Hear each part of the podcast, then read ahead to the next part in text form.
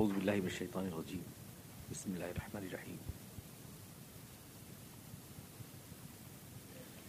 فمن يعمل من الصالحات وهو مؤمن فلا كفران لسعيه وإنا له كاتبون وحرام على قرية أهلكناها أنهم لا يرجعون۔ حتى إذا فتحت يأجوج ومأجوج وهم من كل حدب ينزلون۔ واقترب البعد الحق. فإذا هي شاخصة أبصار الذين كفروا. يا ويلنا قد كنا في غفلة من هذا. بل كنا ظالمين. إنكم وما تعبدون من دون الله حصب جهنم. أنتم لها واردون. لو كان هؤلاء آلهة ما وردوها. وكل فيها خالدون. لهم فيها زفير وهم فيها لا يسمعون إن الذين سبقت لهم من الحسنى أولئك عنها مبعدون. لا يسمعون حسيسها وهم فيما اشتهت أنفسهم خالدون. لا يحزنهم الفزع الأكبر وتتلقاهم الملائكة هذا يومكم الذي كنتم توعدون. يوم نطوي السماء كطي السجل للكتب كما بدأنا أول خلق نعيده وعدا علينا إنا كنا فاعلين. ولقد كتبنا في الزبور من بعد الذكر أن الأرض يرثها عبادي الصالحون. صدق الله العظيم. پھر جو شخص نیک عمل کرتا ہے، بشرطے کہ وہ مومن ہے، تو ہم اس کی کوششوں کی ناقدری نہیں کریں گے۔ کیونکہ ہم سب کچھ لکھ رہے ہیں۔ لیکن یہ ممکن نہیں ہے کہ جس سرزمین کو برباد کرنے کا فیصلہ ہم نے کر لیا ہو، وہ دوبارہ پلٹ آئے۔ اور اس سلسلہ جاری رہے گا جب تک کہ یاجوج اور ماجوج کھول نہیں دیے جاتے۔ جب وہ زمین کی ہر بلندی سے نکل پڑیں گے، اور یہ وقت ہوگا جب خدا کا وعدہ قریب آ جائے گا۔ اس وقت ان لوگوں کی آنکھیں پھٹی رہ جائیں گی جو انکار کرتے ہیں۔ اور وہ تسلیم کریں گے کہ بے شک ہم غفلت میں تھے، بلکہ ہم ظالم تھے۔ تم اور تمہارے معبود، جن کو تم اللہ کو چھوڑ کر پوچھتے ہو، یہ سب جہنم کا ایندھن ہے اور تم سب کو وہیں جانا ہے۔ اگر یہ واقعی خدا ہوتے، تو وہاں نہ جاتے، جبکہ ان کو ہمیشہ وہاں رہنا ہے۔ وہاں وہ تکلیف کی پھنکارے ماریں گے۔ اور کان بڑی آواز سنائی نہ دے گی۔ لیکن جن لوگوں کے لیے ہم نے بھلائی کا پہلے ہی فیصلہ کر لیا ہے، یہ یقیناً اسے دور رکھے جائیں گے۔ وہ اس کی سرسراہٹ تک نہ سنیں گے۔ وہ ہمیشہ اپنی من بھاتی چیزوں کے درمیان رہیں گے اور ایک بڑی وہ مطمئن رہیں گے۔ ملائکہ ان کو ہاتھوں ہاتھ لیں گے۔ یہ تمہارا وہ دن ہے جس کا تم سے وعدہ کیا جاتا تھا۔ اور یہ وہ دن ہے جب ہم آسمان کو یوں لپیٹ کر رکھ دیں گے۔ جیسے ایک فائل لپیٹ دی جاتی ہے۔ اس کائنات کو جس طرح ہم نے شروع کیا تھا، اسی طرح سے ہم اس کو دوہرا بھی دیں گے۔ یہ ہم پر وعدہ ہے اور ہم اس کو کر کے رہیں گے اور ہم نے یہ بات زبور میں پہلے ہی لکھ دی تھی کہ بے شک یہ سرزمین اس کے مالک میرے نیکوکار بندے بنائے جائیں گے۔ فمن يعمل من الصالحات وهو مؤمن جو شخص نیک کام کرتا ہے بشرط کہ وہ مومن ہے، ہم اس کی کوششوں کی ناقدری نہیں کریں گے۔ پچھلی جو آیت تھی، وہ یہ تھی، ان حاضی امتکم امتم واحد وانا ربکم فعبدون تمام انبیاء کرام کا تذکرہ کرنے کے بعد، اور جو انبیاء میں اسماعیل، ادریس علیہ السلام، زنون، ایوب علیہ السلام زکریہ یحییٰ، مریم علیہ السلام، ابراہیم علیہ السلام داود اور سلیمان اور بہت سے پیغمبروں کا تذکرہ تھا جو آپ نے سنا۔ اس کے بعد اللہ نے فرمایا تھا کہ یہ سب ایک امت تھی۔ یہ تمہاری امت ہے۔ یہ سب نے ایک ہی پیغام دیا کہ میں تمہارا پروردگار ہوں اور تم کو میری عبادت کرنا چاہیے۔ دنیا میں مذاہب اپنے آپ کو دوسرے پیغمبروں کی طرف منسوخ کرتے ہیں۔ یہودی اپنے آپ کو موسیٰ علیہ السلام کی طرف، عیسائی اپنے آپ کو عیسیٰ علیہ السلام کی طرف اور دیگر مذاہب کو ابراہیم علیہ السلام کی طرف، برہما کی طرف منسوخ کرتا ہے اور بہت سے پیغمبروں سے اپنی تعلیمات کو جوڑتے ہیں۔ تو اللہ نے واضح کیا تھا کہ اصل میں تمہاری تاریخ یہ ہے اور پیغمبروں نے ہمیشہ ایک ہی بات کہی ہے۔ اختلاف جو مذاہب میں پایا جاتا ہے وہ اس لیے نہیں ہے کہ مختلف خدا کے پیغمبر مختلف باتیں کرتے رہے۔ سب نے ایک ہی بات کہی ہے کہ میں تمہارا پروردگار ہوں اور تم کو صرف میری عبادت کرنا چاہیے۔ ہر ایک کا پیغام یہی تھا۔ بعد میں یہ دین جو مختلف دینوں کی شکلوں میں ظاہر ہوا۔ وہ اس لیے ہوا کہ لوگوں نے انبیاء کرام کی تعلیمات کو اپنی تفسیروں کے ذریعے اور اپنی خواہشات کے ذریعے بدل دیا اور بعد میں ان کی شکل پہچانے لگے۔ دھیرے دھیرے مذہب میں تبدیلی آئی، تغیرات آئے اور آگے چل کر کئی صدیوں میں وہ اتنا مختلف ہو گیا کہ اس کی اصل شکل بدل گئی۔ پھر خدا نے اپنے پیغمبر بھیجے اور انہوں نے فلٹر کیا جو کچھ بھی بدلاہٹ مل گئی تھی۔ یہ سلسلہ جاری رہا۔ اس کے بعد اللہ نے آخری پیغمبر محمد مصطفیٰ السلام کو بھیج دیا، جب یہ کائنات کی فائل بند ہونے والی تھی، اور اس کے بعد اب صرف حضور وسلم ہیں، اور آپ کی نبوت ہے، اور آپ کی رسالت ہے، اور یہ قرآن ہمیشہ کے لیے کتاب ہدایت، اور اس کے بارے میں اللہ نے یہ طے کیا کہ اس میں سے کوئی نقطہ اور کوئی شوشہ بدلا نہیں جائے گا۔ اس لیے کہ اب اس کے بعد کوئی کتاب آنی نہیں ہے۔ پہلے تورات، بائبل، زبور صحیف ابراہیم اور موسا کے اور دیگر کتابیں آتی رہی ہیں، سینکڑوں کتابیں اللہ کی نازل ہوئی ہیں۔ لیکن اس کے بعد پھر دیگر دوسری کتاب آئی، دوسری کتاب آئی، اس لیے کہ گدلاہٹیں آتی رہیں، میل میل لوگ اپنی طرف سے ملاتے رہے۔ اس کے اندر سے اپنی تعلیمات ٹھونستے رہے۔ اسے ضروری تھا کہ دوسری کتاب آ کر ان غلطیوں کو دور کرے۔ لیکن چونکہ اس کے بعد کوئی کتاب آنا نہیں تھی، اس لیے اللہ نے اس کو محفوظ رکھا۔ کیونکہ اس کے بعد کوئی کتاب نہیں آئے گی جو اس میں پیدا کی ہوئی غلطیوں کو تعریفات کو مٹائے۔ یہ آخری کتاب ہے، اس لیے اس کو محفوظ رکھنا ضروری ہے۔ اس لیے یہ وعدہ صرف قرآن کے لیے کیا گیا توریت و زبور کے لیے نہیں کیا گیا۔ کیونکہ توریت و زبور آخری کتابیں نہیں تھیں، یہ آخری کتابیں اس کے بعد اس میں کوئی تبدیلی نہیں ہوگی، اس کا متن باقی رہے گا، اس کا ٹیکسٹ باقی رہے گا۔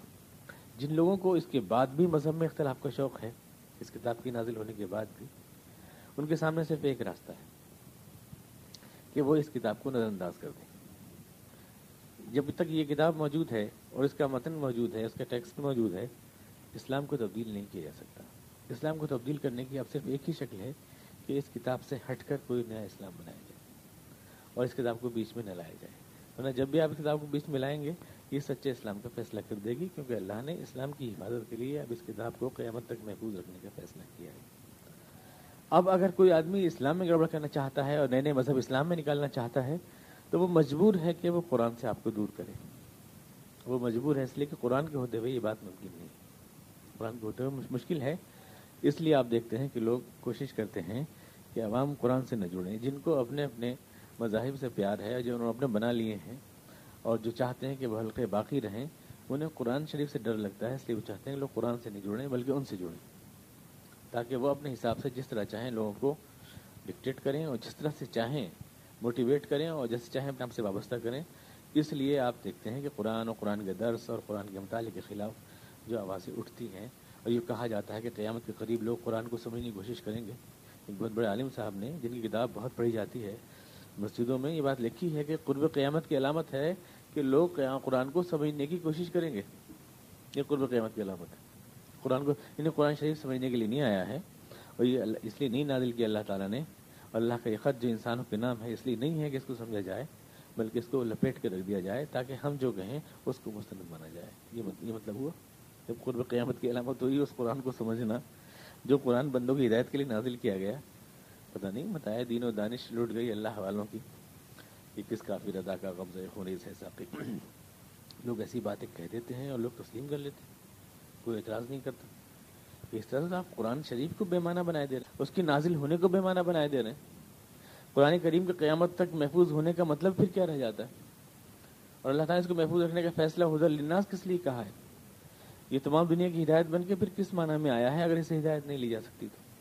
پھر اس کی کیا معنی ہے تو یہ بات اللہ نے فرمائی کہ جتنے بھی اختلافات ہوئے، وہ اس لیے نہیں ہوئے کہ میرے پیغمبر الگ الگ دین لے کے آئے تھے۔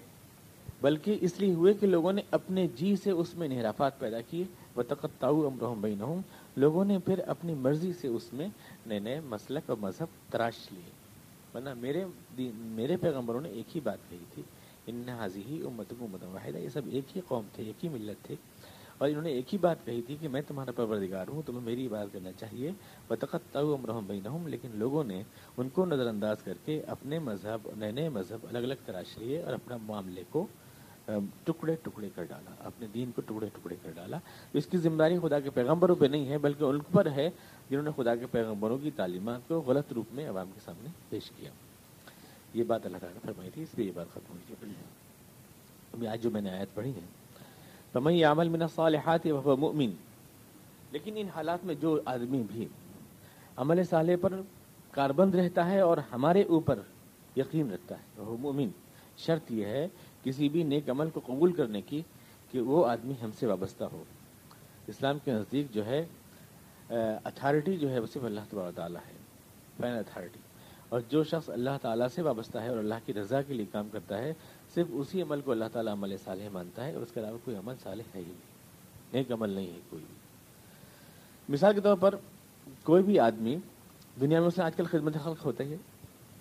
بہت سے لوگ خدمت خلق کرتے ہیں اور معلوم کے صاحب کمزوروں کے لیے اور ضعیفوں کے لیے اور بوڑھوں کے لیے اور غریب لوگوں کے لیے بڑے خدمت خلق کے ادارے ہیں، اقوام متحدہ کے بھی ادارے ہیں، دنیا میں جو ہے چیئرٹی شو ہوتے ہیں، نئے نئے معلوم کے حسینہ رقص کر رہی ہیں اس کے ٹکٹ کے سارے پیسے جو ہے زدگان کو بھیجے جائیں گے یا سیلاب زدگان کو بھیجے جائیں گے یا زلزلے والوں کو بھیجے جائیں گے چیئرٹی شو ہوتے ہیں اور بہت بڑے بڑے اشتہارات لگتے ہیں۔ لیکن اسلام ان سارے اعمال کو نیک کام ماننے سے اس لیے انکار کرتا ہے یہ نیک اعمال نہیں ہوتے، بلکہ یہ صرف اپنا پبلسٹی ایکسپینڈیچر ہوتے ہیں، جیسے سگریٹ کی کمپنی اپنا سگریٹ بیچنے کے لیے کئی ہزار روپے سے ہولڈنگ تیار کراتی ہے، وہ کوئی نیک کام نہیں ہوتا۔ اپنی ذات کو بنانے کے لیے لوگ دو سو روپے کی مشین کسی بیوہ کو دیتے ہیں اور دو ہزار روپے کا فوٹوگرافر ساتھ میں لاتے ہیں۔ وہ نیکی نہیں ہوتی، وہ اپنی ذات کو اٹھانے کے لیے، اس کے پروپیگنڈے کے لیے ایک ذریعہ ہوتا ہے۔ دنیا میں نیکی ممکن ہی نہیں ہے، اس وقت تک جب تک کہ وہ خالص اللہ کی رضا کے لیے نہ کی جائے۔ اس کے علاوہ کوئی نیکی نہیں ہے، بلکہ وہ اپنی ذات کی طرف لوٹ کر آتی ہے۔ صرف اب اقوام متحدہ کے ادارے یا دوسرے چیئرٹی ادارے جو ہیں، وہ کوشش پسند یہ کرتے ہیں کہ بھکاری نہ رہیں سڑکوں کے اوپر۔ تو اس لیے نہیں ہے کہ بھکاریوں سے محبت ہے، بلکہ اس لیے کہ اپنی صاف ستھری سڑکیں بری لگتی ہیں۔ لنگڑے، لوجے، لوگ لوگ سڑکوں پر پڑے رہتے ہیں۔ جب ان کی شاندار کار گزرتی ہے تو ان کو اچھا نہیں لگتا کہ کوئی جزامی کوئی کوڑیا، کوئی لپرسی کا مریض ادھر بھیک مانگ رہا ہے، ادھر الٹے پھٹے کپڑے والے، ننگے پھوگے لوگ پڑے ہیں۔ شہروں کا حسن مان پڑ جاتا ہے۔ سڑکیں چمچماتی اچھی نہیں لگتی، اس لیے اس کوڑے کو باہر پھینک دیں اور اس کوڑے کو باہر پھینک کر اس کا نام خدمت خلق رکھ دیتے ہیں۔ یا اپنا پروپیگنڈا کرنے کے لیے، اپنی پبلسٹی ایکسپینڈ، ایک کسی بھی چیز کے لیے۔ دنیا میں کوئی بھی آدمی اگر کر رہا ہے تو اپنا نام چمکانے کے لیے کس کے لیے کر رہا ہے، اس کو نیکی آپ کیسے کہہ سکتے ہیں؟ اگر یہ نیکی ہے، تو پھر تو سگریٹ کمپنی کا اشتہار، اس کا ہولڈنگ ہزاروں میں تیار ہوا، وہ بھی نیکی ہے۔ وہ بھی نیکی ہونا چاہیے۔ نیکی صرف وہ ہے جو بلا غرض ہو، کیونکہ اللہ نے فرمایا، تم لوگوں کے ساتھ وہ سلوک کرو جو میں تمہارے ساتھ کرتا ہوں۔ احسن کما احسن اللہ علیہ میں نے تمہارے ساتھ جو سلوک کیا ہے، تم لوگوں کے ساتھ وہ سلوک کرو۔ یعنی میں تمہیں کچھ دے کر تم سے اس کا کوئی ریوارڈ نہیں مانگتا، کوئی ریٹرن نہیں مانگتا میں۔ مجھے تم کچھ دے نہیں سکتے۔ آدمی اللہ کیا دے سکتا ہے؟ اللہ کسی کو ہم جب بھی دے سکتے ہیں۔ ایک چیز ہم نے کمائی کما کے کسی کو دے دی۔ اس پہ ہم نے احسان کیا مثال کے طور پر ہے کہ ہم نے کوشش کر کے، جد و جہد کر کے اپنا وقت، اپنی محنت لگا کر ہم نے کسی کو دے دیا۔ اور تو گویا ہم نے اپنی محنت کا ایک حصہ اس کو عطا کیا۔ بھائی اللہ کو ہم کیسے دے سکتے ہیں سب چیز تو اللہ ہی کی ہے۔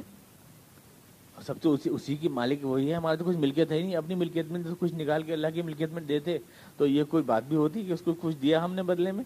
اور جب سب کچھ اسی کا ہے اور اسی کی چیز اٹھا کے اسی کو دے دی تو یہ یہ کہاں ہوا؟ اللہ کے ساتھ ہم کچھ کر ہی نہیں سکتے۔ تو اللہ جو کچھ بھی ہمارے ساتھ کرتا ہے، بے نیاز کرتا ہے بالکل۔ اسے ہم کچھ دے نہیں سکتے۔ کوئی فائدہ نہیں پہنچا سکتے۔ کوئی غرض نہیں۔ تو وہی رویہ ہمارا بھی اگر ہے کہ ہمارا جو کچھ بھی ہے، بلا کسی غرض کے، صرف اپنے اللہ کو راضی کرنے اور خوش کرنے کے لیے ہے، تب تو وہ نیکی ہے، ورنہ اس کے علاوہ کسی بھی مفہوم میں وہ نیکی نہیں ہو سکتی۔ لوٹ پھر کے پھر وہ ہماری طرف آتی ہے۔ اس کا فائدہ پھر ہماری طرف ہی آتا ہے، اس لیے اس کو ہم نیکی نہیں کہہ سکتے کبھی بھی۔ ایک ممبر پارلیمنٹ مثال کے طور پر پیسہ خرچ کرا رہا ہے خوب سڑکیں وڑکیں بنوا رہا ہے، گڈھے وڈے بھروا رہا ہے سڑکوں کے۔ تو ایسا کیوں ہوتا ہے کہ وہ جب الیکشن میں چھ مہینے رہ جاتے ہیں تب کرواتا ہے یہ سارا کام؟ اسی عوام کی خدمت کرنا ہوتی مثال کے طور پر اس کو تو وہ پہلے بھی کر سکتا تھا۔ یا مثال کے طور پر ایک آدمی الیکشن لڑنے کے لیے بیس لاکھ روپے خرچ کر رہا ہے اور پھر بھی ہار جاتا ہے، تو وہ ایسا کیوں نہیں کرتا کہ وہ بیس لاکھ روپے عوام کے اوپر خرچ کر دیتا؟ اگر عوام کے در سے بے قرار تھا تو شہر کی حالت سدھار دیتا۔ ظاہر بات ہے کہ یہ خدمت کے نام پر جو خدمت کی جا رہی ہے اس کا مقصد صرف یہ ہے کہ اس خدمت کو کیش کر کے اپنے اکاؤنٹ میں وصول کیا جائے اور اس کے نتیجے میں الیکشن جیتا جائے، مثال کے طور پر۔ اسی کو بڑے پیمانے پہ لے جائیے گورنمنٹ نے، نظام اور پولیٹیکل پارٹیاں جو کچھ بھی کرتی ہیں، اس کا فائدہ اپنی طرف لوٹانے کے لیے کرتی ہیں۔ تو یہ جو ہوتا ہے، جو کچھ بھی وہ عوام پر خرچ کرتی ہیں، وہ خرچ نہیں ہوتا یعنی ایکسپینڈیچر نہیں ہوتا، بلکہ انویسٹمنٹ ہوتا ہے۔ یعنی تاکہ اس کو لگا کر اس کا فائدہ وصول کیا جائے۔ انویسٹمنٹ ہوتا ہے، تو ظاہر ہے وہ نیکی نہیں ہوئی۔ اس لیے اللہ تعالیٰ فرما رہا ہے کہ بشرتے کہ وہ میرے لیے ہو، تو اس کی نیکی کو میں نیکی مانوں گا اور اس کی ناشکری نہیں کی جائے گی۔ میں عمل میں نصالحات وہ مومن وہ مومن کی شرط ہے کنڈیشنل ہے۔ فلاں کفران علیہ تو میں ناشکری نہیں کروں گا اس کی۔ اللہ تعالیٰ نے ناشکری کا لفظ بولا۔ بہت بڑا لفظ بولا کہ اللہ تعالیٰ اللہ تعالیٰ نے صرف ہمارا دل رکھنے کے لیے بولا اس لفظ کو۔ ورنہ اللہ تعالیٰ ناشکری کا لفظ اللہ کی شان سے بہت نہیں اللہ پر شان شان بہت بلند ہے۔ اس لفظ سے۔ ہمارا شکر ادا کرے گا اللہ تعالیٰ۔ ہم تو اس کی مخلوق ہیں۔ ہم تو اس کے حکم سے پیدا ہوئے۔ اسی کا دیا کھاتے ہیں۔ اسی کا برسایا پانی پیتے ہیں۔ ہمارا کیا شکر؟ ہم جو پیسہ دیتے ہیں، اللہ کی راہ میں اللہ کہتا ہے، یہ میرے پر قرض ہے۔ ان تقرض اللہ قرض حسنا، یہ مجھ پہ ادھار تم نے مجھے دیے۔ سب کچھ تو اس نے دیا ہے۔ ادھار کیسے ہو گیا؟ اس کے اوپر۔ یہ اس کی شان کرم ہے۔ اپنے دیے پیسے کو، اپنی برسائی بارش کے رزلٹ کو وہ اپنے پر ادھار کہہ رہا ہے کہ یہ میرے پر ادھار رہا، میں دوں گا۔ تم اپنے اپنے ملت کے لوگوں پہ خرچ کرو، اپنی بیوہ کے سر پہ آنچل ڈالو، اپنے بوڑھے کے ہاتھ پکڑ کے گھر پہنچاؤ، بے گھر کو اپنے گھر بنا کے تم دو، وہ بیچارہ کیا دے گا؟ میں دوں گا، یہ مجھ پہ ادھار رہا یہ مجھ پہ دار رہا ہے تو اللہ قدر حسن میں ناشکری نہیں کروں گا فلاں کفران عیسائی۔ وہ انا لہو کاتبون اور یہ کہ اس، یہ کہیں بھول جائیں، ہماری فائل میں لکھا نہ جائے۔ آپ نے کوئی بھی کام کیا ہے اگر اللہ کے لیے تو یہ نظر انداز ہو جائے، ایسا کبھی نہیں ہوگا۔ ان نالہ کاتبون، کیونکہ ہم ہر چیز کو ریکارڈ کر رہے ہیں۔ یعنی آپ جو کچھ بھی کر رہے ہیں دنیا میں، ہم ہر چیز کو ریکارڈ کر رہے ہیں۔ ریکارڈ کرنے کا طریقہ کیا ہے؟ اس کو اللہ نے لفظ کتابت سے بولا ہے۔ اس لیے کہ اس وقت جب قرآن کریم نازل ہوا، کسی چیز کو ریکارڈ کرنے کا صرف یہی طریقہ تھا کہ اس کو لکھ لیا جائے۔ اس لیے اس کو کاتب کے لفظ سے بولا جاتا تھا۔ کہ لکھ لیا جائے، محفوظ کر لیا جائے، یا سجل کے لفظ کے لیے استعمال کیا جاتا تھا، یہی طریقہ تھا۔ اس لیے یہ دونوں فرشتے ہمارے سارے اعمال کو ریکارڈ کرتے ہیں، ان کو ہم کرامن کاتبین کہتے ہیں، لکھنے والے کہتے ہیں ان کو کاتبین۔ اس کا یہ مطلب بالکل نہیں ہے کہ ہمارے کاندھوں کے اوپر جو ہے باقاعدہ قلم نواز لیے ہوئے بیٹھے ہیں دو لوگ، اور جو ہے وہ اس کو لکھے جا رہے ہیں کاپی کے اندر، جیسے ہم لوگ سمجھتے ہیں۔ ایسا مطلب نہیں ہے کہ ایسا کچھ چیز ہے کہ ایک ادھر بیٹھا ہے، ایک ادھر بیٹھا ہے۔ ایک نیک لکھ رہا ہے، ایک بدی لکھ رہا ہے اور جو دونوں اپنے اپنے ڈیسک سنبھالے ہوئے جو ہے لکھ رہے ہیں، بیٹھے ہوئے۔ کاتبین کا مطلب صرف یہ ہے کہ ہم جو کچھ بھی کر رہے ہیں، اس کو اللہ تبا تعالیٰ ریکارڈ کر رہا ہے کس طرح سے، اس کی پوری تفصیل ہم نہیں بتا سکتے، البتہ ریکارڈ ہو رہا ہے۔ اور البتہ آپ کو تقریبی فہم کے لیے سمجھا سکتے ہیں۔ مثال کے طور پر یہ کمرہ اس میں آپ بیٹھے ہوئے ہیں اس وقت۔ آپ کیا سمجھتے ہیں کہ اس کمرے میں کوئی چیز موجود نہیں ہے؟ دنیا کے ہزاروں ریڈیو اسٹیشن جو آوازیں پھینک رہے ہیں، ان کا شور، ان کے دھماکے، ان کی ساری چیزیں اس کمرے میں موجود ہیں۔ اس میں موجود ہیں، حالانکہ آپ کو محسوس نہیں ہو رہی ہیں۔ ہزاروں ریڈیو اسٹیشن کی، ہزاروں لاکھوں آوازیں یہاں موجود ہیں۔ نغموں کی، گیتوں کی، زیرو بم کی، موسیقی، میوزک کی تقریریں یعنی کیا کیا یہاں موجود ہے سب کچھ اسی کمرے میں یقین نہ آئے تو آپ ایک ٹرانسٹر کھولیے اور دیکھ لیجیے اسی میں آنا شروع ہو جائے گا۔ جو ٹرانسٹر کھولیے، ساری آوازیں وہ کوئی سینکڑوں آوازیں پکڑ لے گا آپ کا نانا سا ٹرانسٹر ظاہر ہے وہ اس کمرے کی فضائیں موجود ہیں۔ وہ شور بھی موجود ہے وہ دھماکے بھی موجود ہیں، گولیوں کی آوازیں کیا کیا موجود ہوگا اس میں؟ چنگ و رباب کی آوازیں بازو کی آواز، سب کچھ یہاں موجود ہے، پر آپ کو نہیں معلوم ہو رہا ریکارڈ ہے وہ ساری چیز۔ ٹرانسٹر آپ نے بولا۔ اس طرح آپ کے اعمال بھی ریکارڈ ہیں۔ ایک ٹیلی ویژن کھولیے آپ اسی کمرے میں، آپ کو نہ جانے کتنی حرکتیں، نہ جانے کتنے چینل یہاں دکھائی دیں گے، نہ جانے کتنی چیزیں کہیں مار دھاڑ ہو رہی ہے، کہیں کوئی ساری اسپیچ دے رہے ہیں، کہیں رقص و رباب کی محفلیں گرم ہیں، کہیں کچھ ہو رہا ہے، آپ کو سب کچھ دکھائی اسی کمرے میں دے گا۔ ظاہر بات ہے کہ تصویریں یہاں موجود ہیں، اس فضائیں موجود ہیں۔ کوئی چیک کرنے والی اس کی مشین ہے جو اس کو اٹھا رہی ہے۔ تو آپ کی حرکات اور آپ کی آوازیں، شور، ہنگامہ، میوزک، موسیقی، سب کچھ ریکارڈ ہے، موجود ہے، اس فضا کے اندر موجود ہے۔ اور ذرا سا ایک آلہ جیب میں آنے والا اس کو جو ہے پکڑ لیتا ہے۔ تو پھر یہ چیز کہ ہمارے اعمال اور ہم جو کچھ بھی کرتے ہیں، وہ کیسے ریکارڈ ہوتا ہے، یہ تو بڑا سم... آپ کے لیے سمجھنا بڑا آسان ہے۔ عربوں کے لیے تو اس کو لکھنے کے لفظ سے تعبیر کیا گیا تھا، کیونکہ اور کوئی چیز تھی نہیں۔ لیکن آپ کے لیے تو بہت بہت آسان ہے کہ ساری چیز کس طرح سے ریکارڈ ہو جاتی ہے۔ آپ کی حرکات بھی ریکارڈ ہیں، آپ کی آوازیں بھی ریکارڈ ہیں۔ آپ اب تو مان لیجیے، اس دنیا میں آنے کے بعد جبکہ آپ کو دکھا دیا انہوں نے، اور ریکارڈ رہتی ہیں۔ ابھی امریکہ میں جو انفرارڈ کیمرے بنائے گئے ہیں انفرارڈ کیمرے جو ہیں ابھی بینک میں ڈکیتی پڑے، آدھے گھنٹے کے بعد وہ جا کے فوٹو کھینچ لیتے ہیں اور اس میں سارے ڈاکو اور سب ڈکیتی کرتے ہیں، پورا سین اس میں نظر آ جاتا ہے۔ اس کا مطلب یہ ہے کہ ڈکیتی ہو گئی، ختم ہو گئی، واقعہ تمام ہو گیا، پر وہ ریکارڈ ہے فضا میں۔ اس لیے کیمرہ اس قابل ہوا کہ آدھے گھنٹے بعد، ایک گھنٹے بعد اس واقعے کی تصویر کھینچ لیتا ہے، وہاں سے۔ تو فضا میں ریکارڈ ہے یہ ساری چیزیں۔ اب اگر یہ چیزیں آپ کے ٹیلی ویژن کیمرے یا آپ کے انفرائڈ کیمرے یا آپ کے ٹرانسسٹرس یہ ساری چیزیں اگر آپ کو آج یہ بتا رہی ہیں کہ یہ ساری چیزیں ریکارڈ ہیں اور فضا میں موجود ہیں، آپ کے اعمال بھی، آپ کی حرکات بھی، آپ کی آوازیں بھی، تو کیوں ہیں؟ ریکارڈ کیوں ہے کس لیے ہو رہی ہیں؟ ظاہر ہے کوئی چیز بے مقصد نہیں ہوتی ہے، اسٹیڈیم بنتا ہے تو اس لیے کہ وہاں کھیلا جائے گا۔ اس لیے اس لیے ہوتا ہے، ٹیوب جلایا آپ نے، اس لیے کہ اس کی روشنی میں کچھ کام ہونا ہے۔ اس لیے تو اگر یہ سب چیزیں اللہ تعالیٰ ریکارڈ کر رہا ہے تو کیوں کر رہا ہے؟ یہ فائل کیوں بنا رہا ہے؟ اس لیے کہ اس فائل کو آپ کے سامنے پیش کرنا ہے۔ اس کا ایک مقصد ہے۔ آپ کے سامنے پیش کرنا ہے۔ تو ہم سب چیز لکھ رہے ہیں، سب چیز ریکارڈ کر رہے ہیں۔ کوئی آدمی یہ نہ سمجھے کہ اس نے رات کے اندھیرے میں یا دن کے اجالے میں یا کسی کونے میں کوئی کام اگر کیا ہے، کوئی بات اگر کہی ہے، کوئی عمل اگر انجام دیا ہے، تو وہ ہماری نگاہوں سے پوشیدہ ہے۔ وہ کہیں کھو جائے گا، وقت کے سمندر میں بہ جائے گا۔ ہمارے سامنے نہیں آئے گا، ایسا نہیں ہم ہر چیز کو ریکارڈ کر رہے ہیں۔ لہو کاتب تو جو شخص بھی نیک عمل کرتا ہے بشرط کہ وہ ہمارے لیے ہو۔ ہم اس کی ناقدری نہیں کریں گے اور ہم ہر چیز کو ریکارڈ کر رہے ہیں، مگر ہم نے یہ چیز حرام کر دی ہے کہ جس بستی کو ہلاک کرنے کا ہم فیصلہ کر دیں، وہ دوبارہ پھر کبھی پلٹ کر نہیں آتی۔ یہ ہمارا اصول ہے۔ وہ حرام اعلیٰ یتین اہلک نہ یعنی ان تمام دلائل کے باوجود، ان ساری توجیحات اور تنبیہات کے باوجود جو کچھ بھی ہم نے کہا اور پیغمبر جو کچھ کہتے آئے، اس کے باوجود لوگ جو ہے انکار حق پر مصر رہے، ہمارے پیغمبروں کو ستاتے رہے، ہمارے دین حق کو جھٹلاتے رہے، شیطان کے بہکائے میں آتے رہے، اس کی چال میں آتے رہے، تو اس کا مطلب صرف یہ ہے کہ ہم نے ایک اصول چک بنا دیا ہے کہ اس دنیا میں حق اور باطل کی کشمکش جاری رہے گی۔ جو ہمارے ماننے والے ہیں، ہم ان کی ناقدری نہیں کریں گے، مگر جن کے تباہ ہونے کا فیصلہ ہو گیا، ان کو زبردستی ہاتھ پکڑ کے بھی ہم رائے حق پر نہیں لائیں گے۔ وہ حرام اعلیٰ قریتی نالک نہا انہم لا یرجعون، جس بستی کو ہلاک کرنے کا، جس مر سرزمین کو ہلاک کرنے کا فیصلہ ہم کر چکے ہیں، اس کو پھر پلٹنے کی توفیق نہیں ملتی۔ تین تج... اس کا مطلب لے سکتے ہیں آپ۔ اس چیز کے تین مطلب لے سکتے ہیں۔ تو یہ کہ جس بستی کو ہلاک کرنے کا ہم فیصلہ کر لیں، اس کو پھر توبہ کی توفیق نہیں ہوتی۔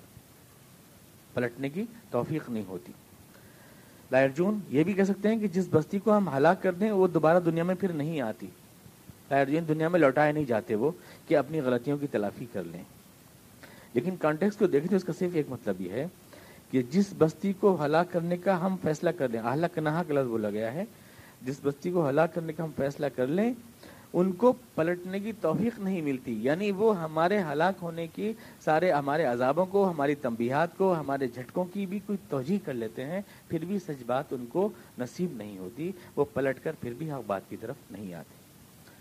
میں اس پوائنٹ کی آپ کے سامنے تھوڑی وضاحت کرنا چاہتا ہوں اس میں اللہ تعالیٰ نے ویسے اپنی طرف منسوخ کیا ہے، لیکن اللہ کے اصول ہے اس کو میں سمجھا چکا ہوں کہ بندوں کے اعمال کے نتائج کو اللہ تعالیٰ اپنی طرف منسوخ کرتا ہے۔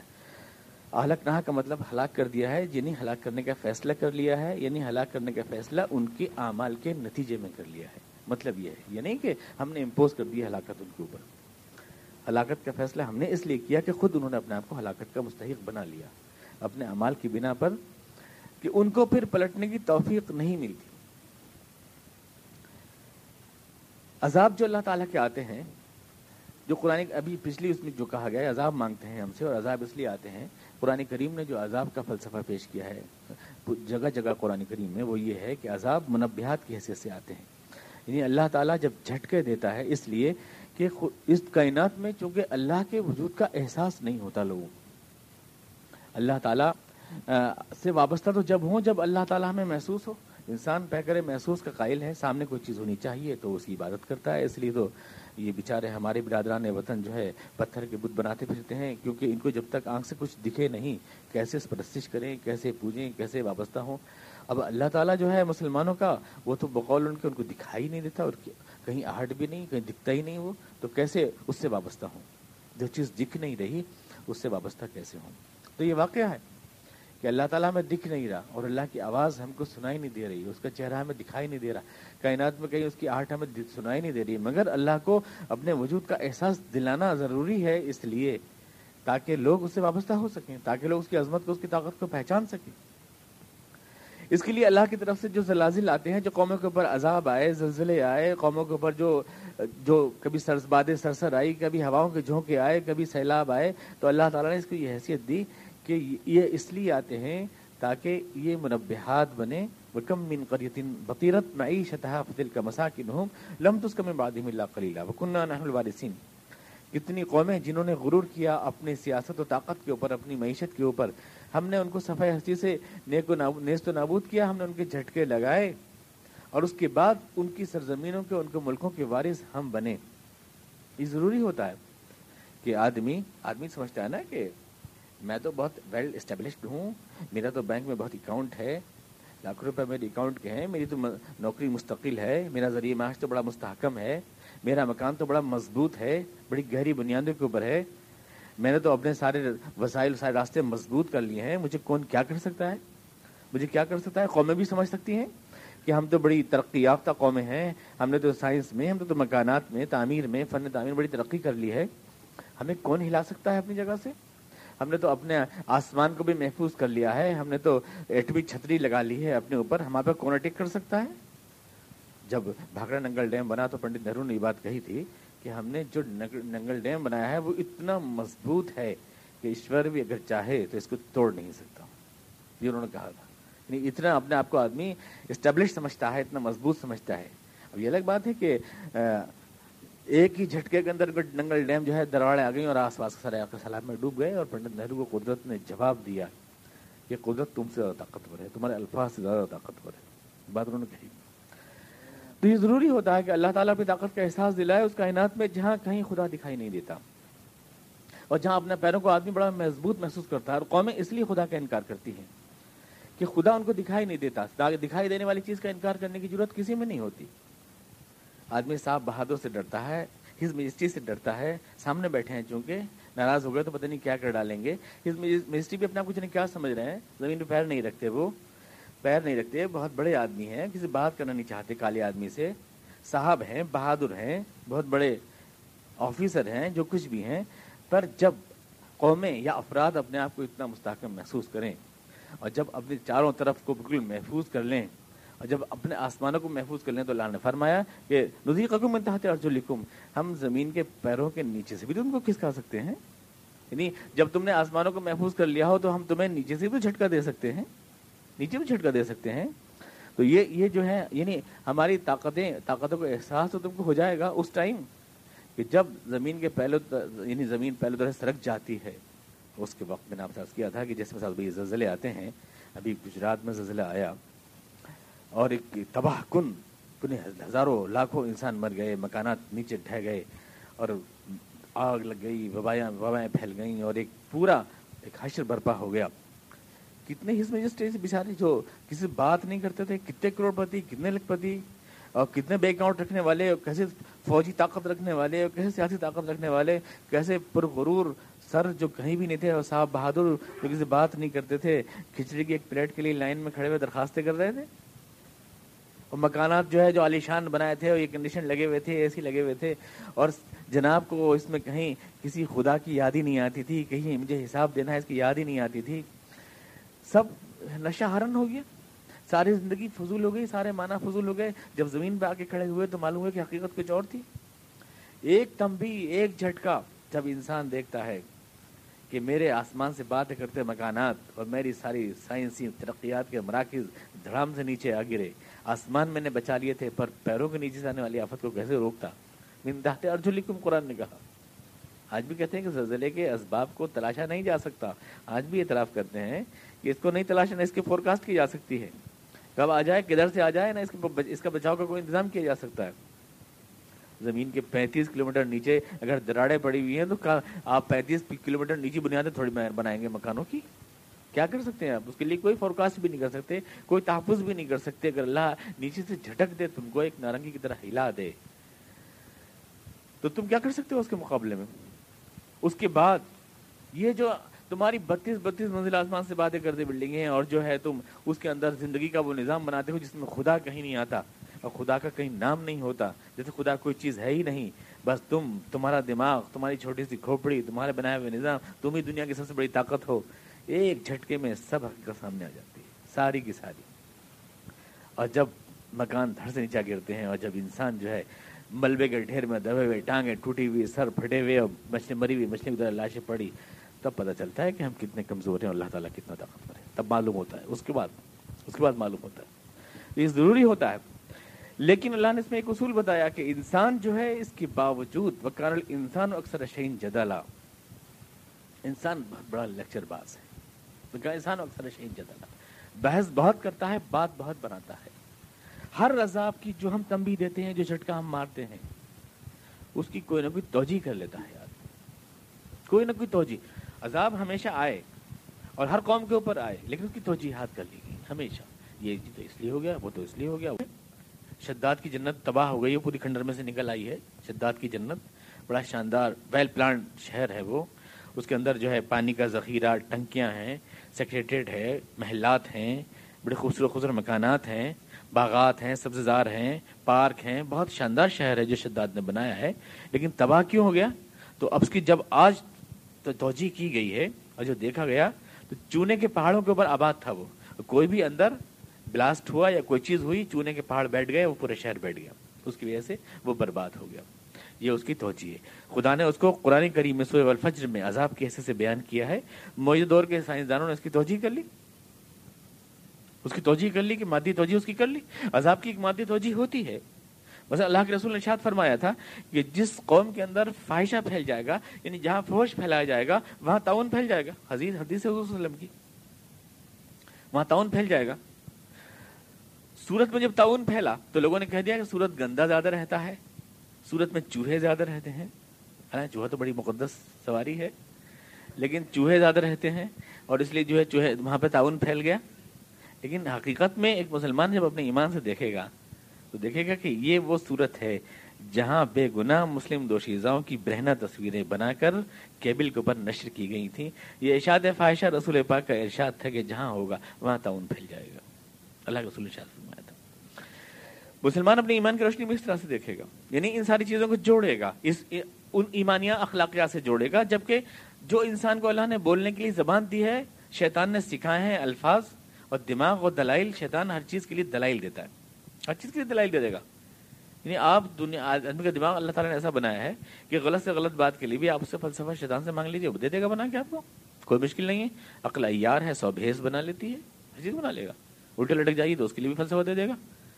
کہ بھائی دیکھیے سیدھے کھڑے رہتے ہیں تو دماغ پہ بلڈ نہیں جاتا، سب نہیں ہوتا۔ اس لیے صحیح بات سمجھ میں نہیں آتی۔ الٹے لٹکنے میں دماغ میں بلڈ آئے گا، زیادہ اچھی بات سمجھ میں آئے گی۔ اس کی بھی دلیل بنا دے گا کوئی نہ کوئی۔ نہیں، فلسفہ تو جدھر سے چاہے بنا لیں، وہ بن جاتا ہے۔ فلسفے میں کوئی پرابلم نہیں ہوتی۔ چنانچہ ہر عذاب کے لیے بھی فلسفہ بنا لیتے ہیں، کوئی نہ کوئی۔ لیکن سوال یہ پیدا ہوتا ہے، ہندوستان کانٹیسٹ میں ہم دیکھیں ویسے اور جگہ بھی آئے، چائنا میں، شنگھائی میں آیا ہے گوئٹ مائلا میں آیا، بڑے بڑے آئے ہیں، سب جگہ جب کبھی بھی زنا کاری فحاشی کا چلن ہوا جیسے شنگھائی میں یا جیسے کہ گوئٹ مالا میں، وہ دو لاکھ اسی ہزار آدمی جو ہے within twenty four hours ختم ہو گئے وہاں۔ یہاں کیا ہوا ہے؟ یہاں بھی کچھ نہ کچھ ہوا۔ قرآن کریم کی سورہ سمود میں ایک بات کہی گئی ہے۔ شمس۔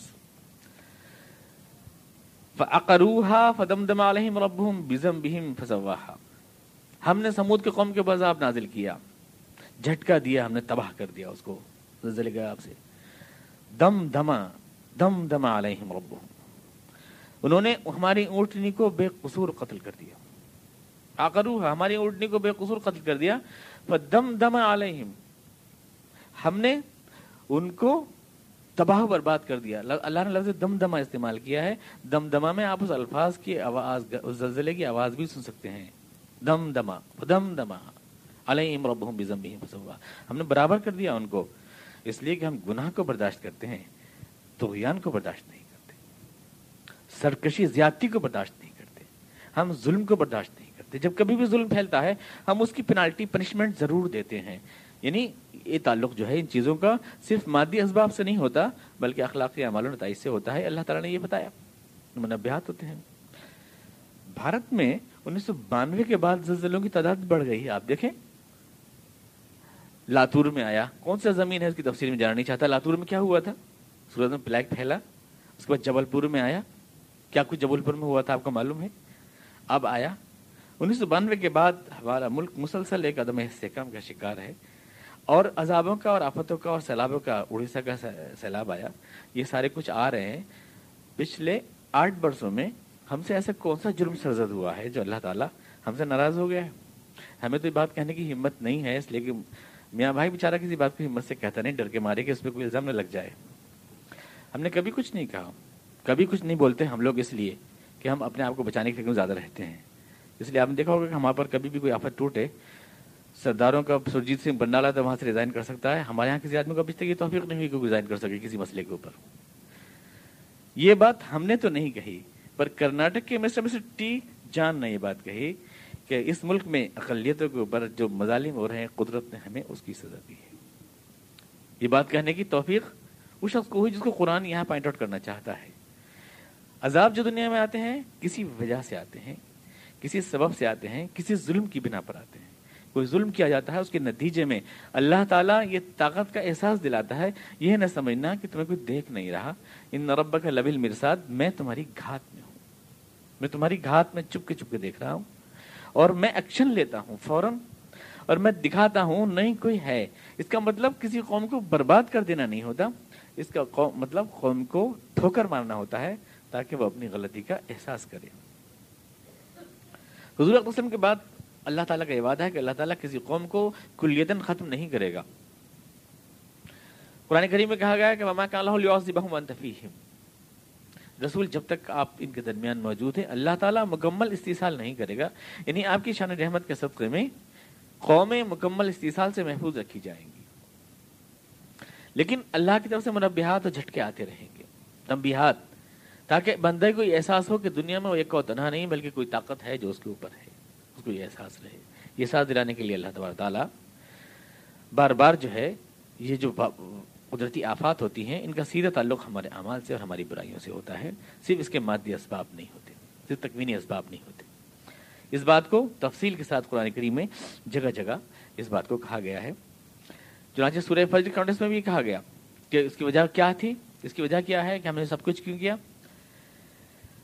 ارم ذات العماد التي لم يخلق مثلها في البلاد وثمود الذين جابوا الصخر بالواد وفرعون ذي الاوتاد الذين طغوا في البلاد فاكثروا فيها الفساد فصب عليهم ربك صوت عذاب ان ربك لبالمرصاد پوری سورہ فجر میں کہا گیا فرعون وہ خیمہ خرگاہ والا جو اپنے آپ کو بہت اکڑتا تھا سمود وہ جن کو اپنی تہذیب و ابنی عمارت پہ بہت ناز تھا آج جس کو اپنی طاقت کے اوپر بہت ناز تھا ان سب کو ہم نے عذاب کا تازیانہ برسا دیا ان کے اوپر کیونکہ بے شک تیرا رب گھات میں رہتا ہے ان رب لمن میرے ساتھ کیوں عمل انسان ربہ فاکرمہ ونعمہ فیقول ربی اکرمن انسان جب ٹھاٹ میں ہوتا ہے، تو کہتا ہے، میں نے یہ کر ڈالا، میں نے وہ کر ڈالا۔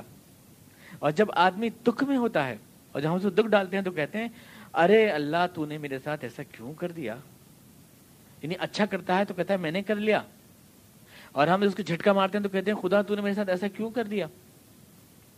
وہ ربه فقر فيقول ربي اهانا كلا بل لا تكرمون اليتيم ولا تحضون على تعب المسكين وتاكلون التراث اكلا لمم وتحبون المال حبا جما ہرگز نہیں. میرے عذاب صرف اس لیے آتے ہیں کہ تم دکھ درد نہیں سمجھتے انسانوں کا. تم یتیم کا ہاتھ نہیں پکڑتے. تم مسکینوں کو کھانا نہیں کھلاتے. اور تم مال کو ہڑپ جاتے ہو اور تم مال کی بہت زیادہ چاہت رکھتے ہو. بہت زیادہ چاہت رکھتے ہو. اور مال کی چاہت تمہیں بہت سی اخلاقی چیزیں قبول کرنے سے جو ہے غافل کر دیتی ہے۔ اس لیے میرے زاو آتے ہیں، اس لیے میرے جھٹکے تمہارے پر لگتے ہیں تاکہ تمہیں اس نشے سے تھوڑا سا آگاہ کیا جائے متنبع کیا جائے۔ اس بات کو شاید فرمائے وکم مالک نام ان قریتم بغیرت معیشت نہ جانے کتنی قومیں جن کو اپنی معیشت پہ بڑا ناز تھا۔ فتل کا مسا کی نہم لم تس کمی بادی ملا کلیلہ پڑے ہیں ان کے گھر ٹوٹے ہوئے، دیکھو جاؤ۔ وقصر مشید بہت سے محل جو بہت سجائے گئے تھے اور بہت سی کنویں جو بڑے ٹھاٹ سے بنائے گئے تھے، آج اٹے پڑے ہیں اودھے منہ کوئی دیکھنے والا نہیں۔ یہ ہماری طاقت کا احساس جو انسان کو ہونا چاہیے۔ اللہ نشاد پر تو یہ ہے بات جو قرآن کریم میں کہی گئی۔ ابھی سائی بھائی مجھ سے پوچھ رہے تھے کہ ہمیں کیا کرنا چاہیے، تو میں نے یہ بات آج جمعے میں بھی کہی تھی اس بات کو۔ اور میں پھر آپ سے کہتا ہوں کہ ایک تو وہ رویہ ہے جو اللہ تعالیٰ کا اپنے بندوں کے ساتھ ہوتا ہے، اور ایک وہ رویہ ہے جو ہمارا اس کے بندوں کے ساتھ ہونا چاہیے۔ یہ دونوں الگ الگ رویے ہیں۔ ہم اپنے رویے کو اللہ کے رویے پہ قیاس نہیں کر سکتے۔ مثلا ہم یوں کہیں کہ اللہ تعالیٰ نے تو ایک لاکھ آدمی مار دیے، گجرات میں تو ہم بھی ایک لاکھ آدمی مار دیں۔ یا ہم بھی قتل کر دیں کسی کو کہ اللہ تو روز مارتے رہتا ہے لوگوں کو۔ تو ہم ایک آدھ کو مار دیں تو اس میں کیا حرج ہے؟ تو یہ کوئی دلیل نہیں ہے۔ اللہ تعالیٰ اپنے بندوں کے ساتھ جو معاملہ کرتا ہے، وہ اس کا اپنے اصولوں پر مبنی ہوتا ہے۔ اور ہمارے ساتھ ہمارا جو معاملہ اس کے بندوں کے ساتھ ہے، وہ اللہ کی ہدایت کے اوپر مبنی ہوگا، جو اللہ تعالیٰ ہمیں احکام دے گا۔ وہ اس کے اوپر مبنی ہوگا۔ اللہ نے یہ کبھی نہیں کہا ہے کہ جو بندہ دکھ میں ہے یا میرے کسی پنشمنٹ یا پینالٹی کی وجہ سے دکھ میں ہے، تو تم بھی اس کو دکھ دو۔ یہ مطلب نہیں ہے کہ آپ اس کو دکھ دیں، بلکہ آپ کے لیے یہ ضروری ہے کہ آپ اللہ کی ہدایت کے مطابق اس کا ہاتھ پکڑیں، جیسے کہ سورہ فجر میں نے آپ کو بتایا۔ اس کا ہاتھ پکڑیں، اس کی مدد کریں بلا امتیاز مذہب ملت، جو اسلام کی تعلیم ہے۔ کیا ان لوگوں کے لیے بھی جو آج تک ہمارے ساتھ دشمنی کرتے رہے؟ آپ یہ سوال کر سکتے ہیں۔ بے شک ان لوگ کے لیے بھی جو ہمارے ساتھ دشمنی کرتے رہے، اس کی مثال ہے حضرت وسلم کی سیرت میں ملتی ہے۔ مکے سے نکال دیا حضور اقدس کو صحابہ کرام کو۔ اور کن کن مصیبتوں کے بعد نکالا یہ آپ جانتے ہیں۔ ان کو تین تین سال شبابی تعلیم میں رکھا۔ انہیں ننگے پتھروں پہ گھسیٹا۔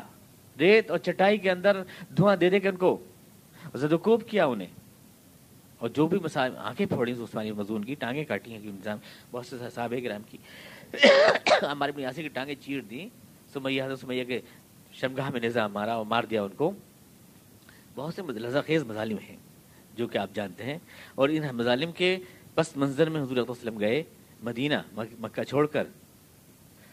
جانے کے بعد کیا ہوا؟ قحط پڑا مکے میں، بڑا شدید۔ دانے دانے کو ترس گئے مکے والے۔ کون تھے؟ یہ کفار دشمن، جو حضور کے سخت دشمن۔ جنہوں مکے کی سرزمین میں رہنے کی حضور کو اجازت نہیں دی تھی۔ یہ وہ کفار تھے۔ مدینہ پہنچ گئے، حضور تو قحط کا شکار ہو گئے۔ اللہ کے عذاب کا، اللہ کی تمبی کا شکار ہوئے۔ کیا کر رہا ہے حضور نے کہ آواز فرما دیا؟ کہ دیکھا، جب تک میں تمہارے درمیان تھا، تمہارے لیے صاحبان بنا ہوا تھا، رحمت کا جیسے ہی میں آیا تو عذاب ٹوٹ پڑا تمہارے پر۔ ترس گیا دانے دانے کو۔ یہ نہیں کہا حضور نے۔ یہ قائل کیا ان کو۔ یہ دیکھو، اللہ نے کیسی مار ماری تمہارے اوپر۔ ہم لوگ تھے، صحابہ، مسلمان جب تک تھے امن و امان تھا، راحت تھی، آفت، سب کچھ تھا، لیکن ہم آ گئے تو تم لوگ عذاب میں پڑ گئے، مصیبت میں پڑ گئے۔ اب تو سمجھ جاؤ کہ ہم اخبر کے ہیں۔ یہ نہیں کہا حضور وسلم نے۔ اللہ تعالیٰ تمہارے پہ عذاب ڈال رہا ہے، اب ہم بھی تمہارے پہ عذاب ڈالیں گے۔ یہ بھی نہیں کہا، بلکہ آپ نے سات سو دینار بھجوائے وہاں پر غلط تقسیم کرانے کے لیے۔ سات سو دینار کا مطلب کیا ہوتا ہے؟ دینار بہت بڑی رقم ہے یہ۔ بہت بڑی رقم ہے۔ دینار سونے کا سکہ ہوتا ہے۔ یہ بہت بڑی رقم ہے، حضور اقدس نے بھجوائی وہاں پر۔ اور تقسیم کرایا وہاں پر ان دشمنوں میں، یہ حضور کا رویہ تھا جو بندگان خدا کے ساتھ تھا۔ اللہ کا رویہ یہ تھا، اللہ نے قید ڈالا۔ تو حضور بھی روک لیتے اللہ کہ اللہ روک رہا ہے تو میں بھی روکوں۔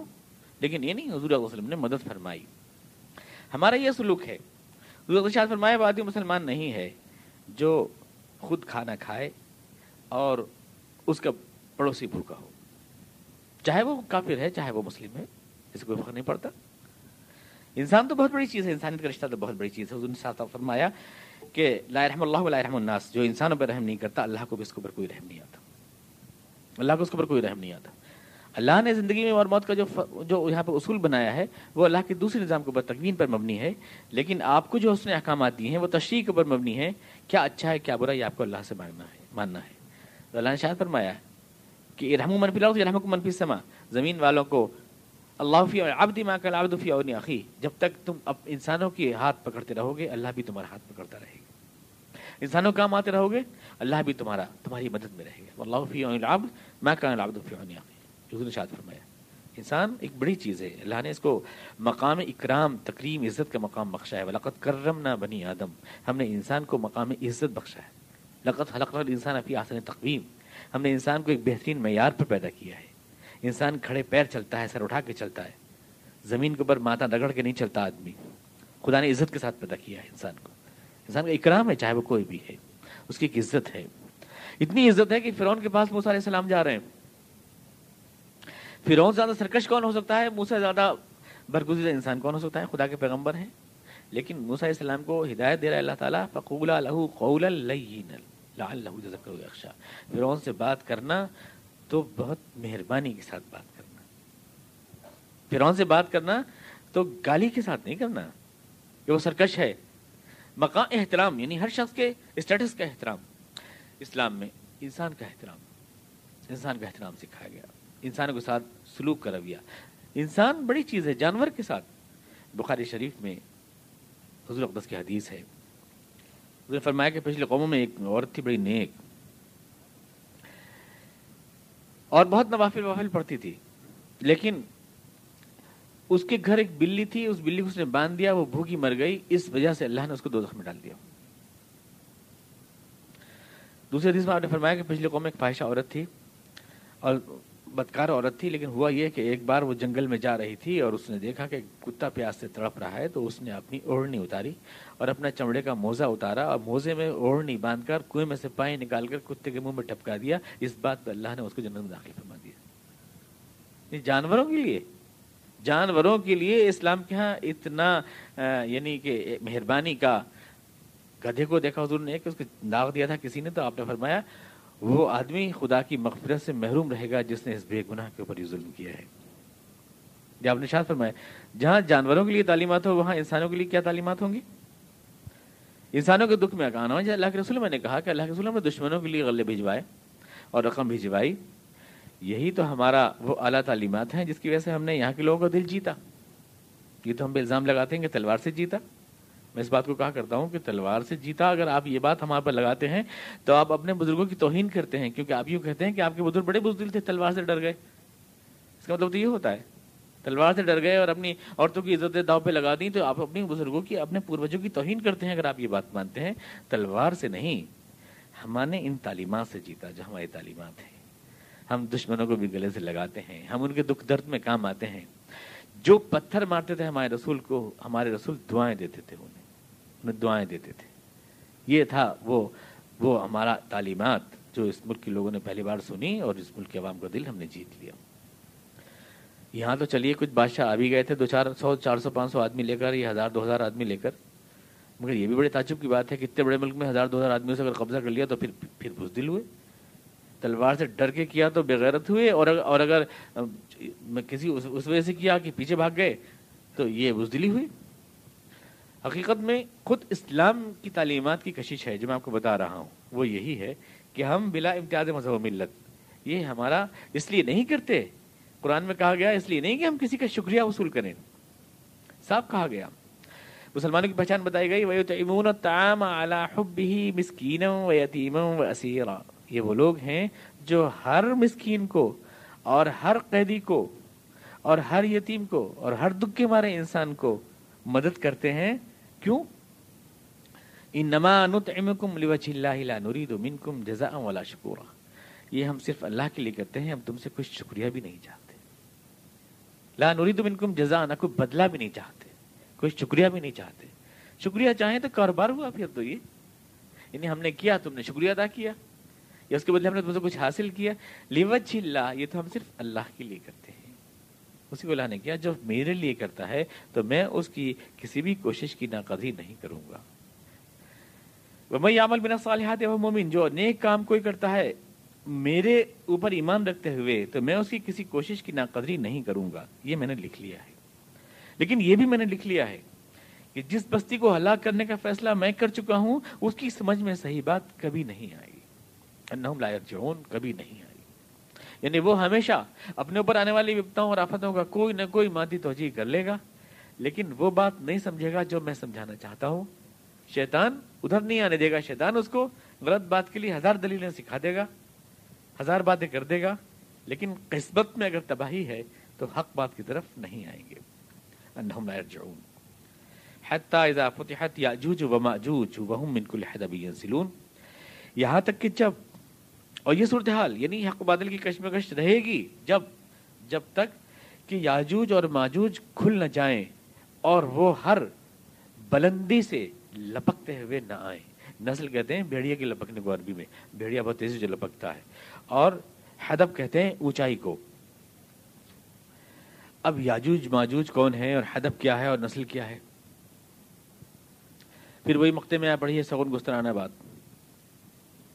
ہمارے مفسروں نے تو بس بہت مسئلہ آسانی طے کر دیا۔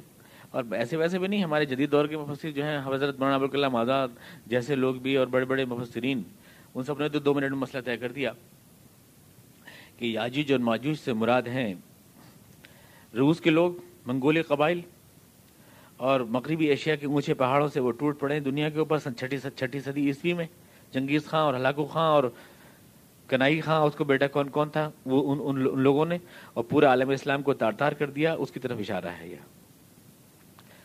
قدیم مفسر نے بھی لکھا اس چیز کو۔ یعنی قدیم مفسر نے بھی اس بات کو اس بات کو لکھا ہے۔ کہ جو چھٹی صدی عیسوی ساتویں صدی عیسوی میں عالم اسلام کے اوپر تاتاری فتنہ جو آیا اور جس نے عالم اسلام کو پاش پاش کر دیا، یہ وہ منگولی قبائل تھے جو چینی، جو جو یعنی جو روسی جو قبائل ہیں، ان منگولی قبائل نے مغربی ایشیا کی اونچی چٹانوں سے جب نیچے کے میدانوں میں شمال جنوب کے حملے کیے اور سارے ملکوں کو اپنے قبضے میں کر لیا اور عالم اسلام کو سنت عباسیہ کو تار تار کر دیا، جب تو یہ وہ گویا قرآن کے اس پیش گوئی پوری ہو گئی۔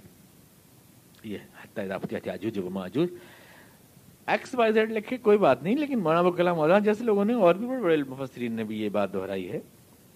اب ذرا قرآن کریم کی آیات کا سیاق ملاحظہ فرمائیں۔ آپ کہیں گے چھوٹا منہ اور بڑی بات، یہ کہہ رہے ہیں، اتنے بڑے مفسروں کو کہہ رہے ہیں۔ قرآن کہہ رہا ہے، جو شخص بھی نیک کام کرے گا اور ایمان والا ہوگا، میں اس کی ناقدری کبھی نہیں کروں گا۔ میں نے اس کے کام لکھ لیے ہیں، لیکن میں نے یہ چیز بھی لکھ لی ہے کہ جس بستی کو برباد کرنے کی بات سمجھے گی نہیں، اور یہ صورتحال باقی رہے گی جب تک کہ یاجوج ماجوج کھول نہیں دیے جاتے، اور جب تک وہ ہر اونچی اونچی سرزمین سے نیچے پھیل نہیں جاتے۔ یہ بات یہاں پہ ختم ہوئی۔ حتیٰ جب تک رہے گی یہ چیز۔ اس کا مطلب یہ ہوا کہ چھٹی صدی عیسوی کے اندر یاج ماجوج دنیا میں پھیل گئے، بات ختم ہو گئی، اب اس کے بعد دنیا کی ساری قوموں کی سمجھ بات آ جائے گی اور سب مسلمان ہو جائیں گے۔ تو کہاں ہوئی؟ بھائی، چھٹی صدی عیسوی میں اگر اللہ کی پیشگوئی پوری ہو گئی اور یہ اصول ختم ہو گیا۔ تو بھی ختم اب چھٹی صدی عیسوی سے لے کر آج یہ بیسویں صدی آ گئی ہے، چودہ صدیاں گزر گئیں۔ صورتحال تو آج بھی وہی ہے کہ اللہ کے عذاب نازل ہوتے ہیں، بات کسی سمجھ میں نہیں آتی۔ تو یاجوج اور ماجوج کو آپ نے چھٹی صدی میں نکال کے ختم کر دیا اور صدر سکندری بھی ڈھا دی اور سب کچھ کر دیا۔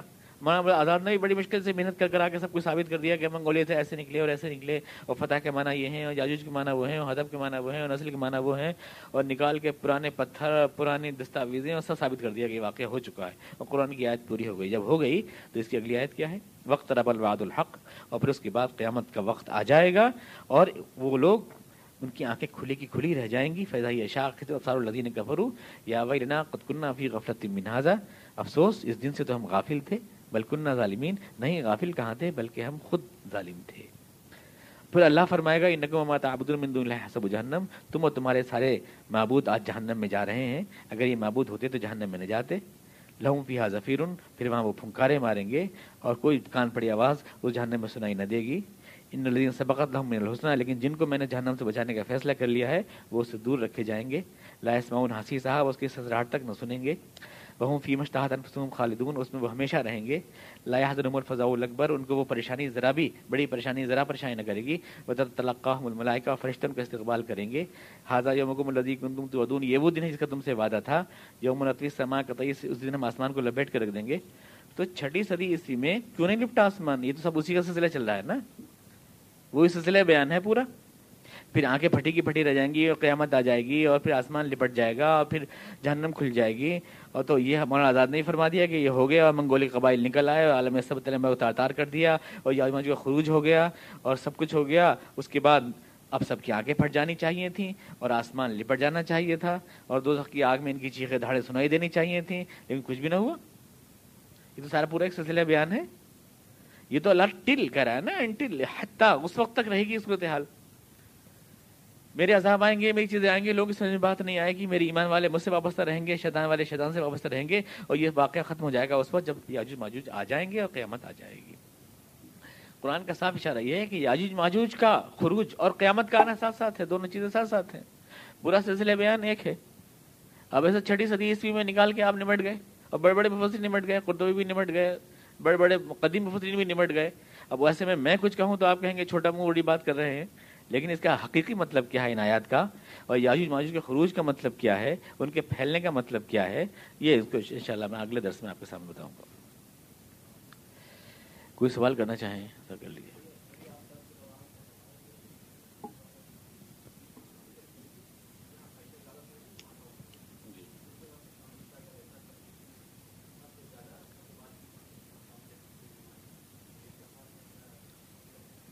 ایڈس نہیں ہے ایڈس سے دل نہیں مل رہا کہ تعاون ہی چاہیے۔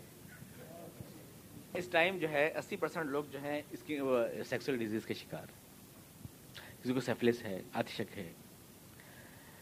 تعاون یا امراض خبیصہ تو ایک فرمایا، آپ کی میڈیکل سائنس اگر ترقی کرتی جائے اور بہت سے کچھ یعنی ان چیزوں کو کنٹرول کر لے اگر، تو اس کا مطلب یہ نہیں ہوتا ہے کہ اللہ کے اصول بدل جائیں گے۔ الٹرنیٹ بیماریاں تو آ ہی رہی ہیں۔ اس زمانے کی ناقابل علاج بیماری تعاون ہی تھی۔ اور میں نے اس کو تعاون کا لفظ اس لیے یہاں کوٹ کیا کہ چونکہ صورت میں تعاون نہیں پھیلا تھا پلاگی پھیلا تھا۔ لیکن یہ کہ سب لوگ مان رہے ہیں کہ مثلا ایڈس کی بیماری صرف فاحش، فوش کی بنا پر پھیل رہی ہے۔ یعنی فوش یعنی فوش یا سیفلس کی بیماری آتشا کی بیماری صرف فوش کی بنا پر پھیل رہی ہے۔ تو یہ بیماریاں جو فوشی کے نتیجے میں آ رہی ہیں، گویا کہ مضمون حضور یہ فرما چاہتے ہیں کہ دنیا میں اللہ تعالیٰ اس کا پنشمنٹ دے گا آپ کو۔ اس کی پینالٹی آپ کو دے گا۔ اللهم صل على محمد اللہ مسئلہ اللهم بارك على محمد وعلى ال محمد كما باركت على ابراهيم وعلى ال محمد ربنا اتنا في الدنيا حسنه وفي الاخره ربنا اننا ظلمنا انفسنا وان لم تغفر لنا وترحمنا لنكن من الخاسرين. سبحان ربك